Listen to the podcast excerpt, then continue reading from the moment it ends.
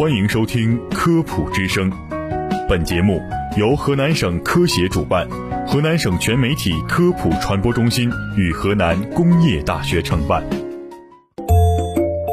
诠释生活奥秘，沟通百姓咨询。忙碌的一天，为您送来营养快餐。用最简单的妙招探索生活的奥秘，用最快捷的方式了解百科知识。打开视角，健康人生尽在生活百科。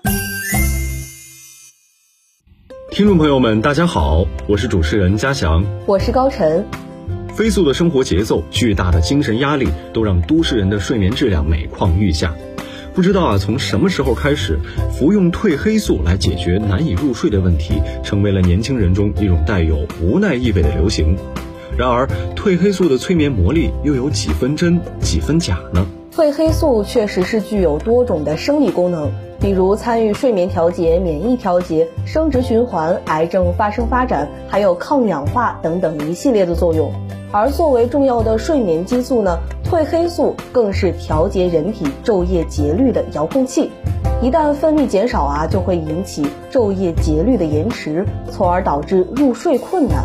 所以啊，很多人都会自己去服用褪黑素来改善睡眠，但是实际上对于褪黑素能否治疗睡眠，很多人其实并没有一个清晰的认知。其实啊，对于失眠，褪黑素只能起到缓解作用，不能根治。当体内褪黑素的分泌减少时，服用褪黑素可以起到明显的改善睡眠的作用。但如果是因为抑郁、身体疾病、饮食等原因造成的失眠，褪黑素就无能为力了。长期进行服用呢，还会产生副作用。首先啊，我们还是要了解褪黑素，它其实是由哺乳动物和人类的松果体产生的一种胺类激素。那么作为激素的褪黑素啊，在我们体内起到的就有着调节睡眠的作用。而有控制的服用褪黑素呢，也确实能够起到改善睡眠的作用。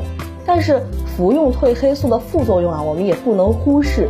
长期的大剂量的服用褪黑素会造成低体温，释放过多的泌乳激素，从而导致不孕，还有降低男性生理欲望的副作用。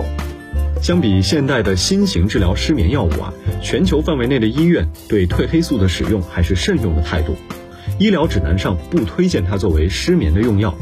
目前我们购买到的褪黑素并非真正的治疗性药物，只是保健品，它的治疗作用还是极其有限的。因此，对于失眠患者，我们不建议擅自服用褪黑素来改善睡眠。而褪黑素合成的主要时间是在凌晨两点到三点，如果光线照射到视网膜上，就会破坏褪黑素的形成，影响正常的神经内分泌节律，抑制松果体分泌褪黑素。所以需要倒时差的人士、夜间倒班的工作者、夜晚暴露于人工光源下的人，是可以短期的服用褪黑素的。褪黑素分泌较少的老年人呢，也可以适量服用少量的褪黑素。是的，但是啊，也要注意具体服用的方法，应该咨询医生，在医生的指导下服用。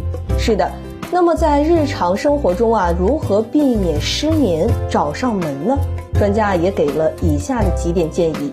第一，睡前两小时内尽量不要做会令自己兴奋的事情，可以听一些舒缓的轻音乐，不要过度用脑，以免造成入睡障碍。第二啊，白天可以适当运动，适度的疲惫有利于让身体入睡。第三，褪黑素呢可以抑制人体交感神经兴奋性，使血压下降，心跳减缓，让我们劳累一天的机体得到休息、缓冲和恢复。但是，只要人眼见到光源，褪黑素就会被抑制，并且发出命令停止分泌。因此啊，避免养成日夜颠倒的习惯，就要改掉夜间睡眠开灯的陋习。第四啊，就是要注意忌口，不要喝浓茶、咖啡等。要多吃一些含有各种必需氨基酸的优质蛋白质，以及富含维生素 B、维生素 E、维生素 C、钙氨酸还有色氨酸的食物，这些呢都会有助于良好的睡眠。那么第五啊，就是夜晚手机屏幕的光线啊也会抑制体内褪黑素的正常分泌，所以在上床之前，先跟你的手机说再见吧。最后，长期失眠会对身体造成很大的负担，还有可能是某些疾病的预警。如果失眠情况一直没有得到缓解，请尽快到医院进行就诊，让医生进行干预，不要自作主张服用褪黑素。同时啊，也希望大家能够养成规律的作息，拥有健康的睡眠。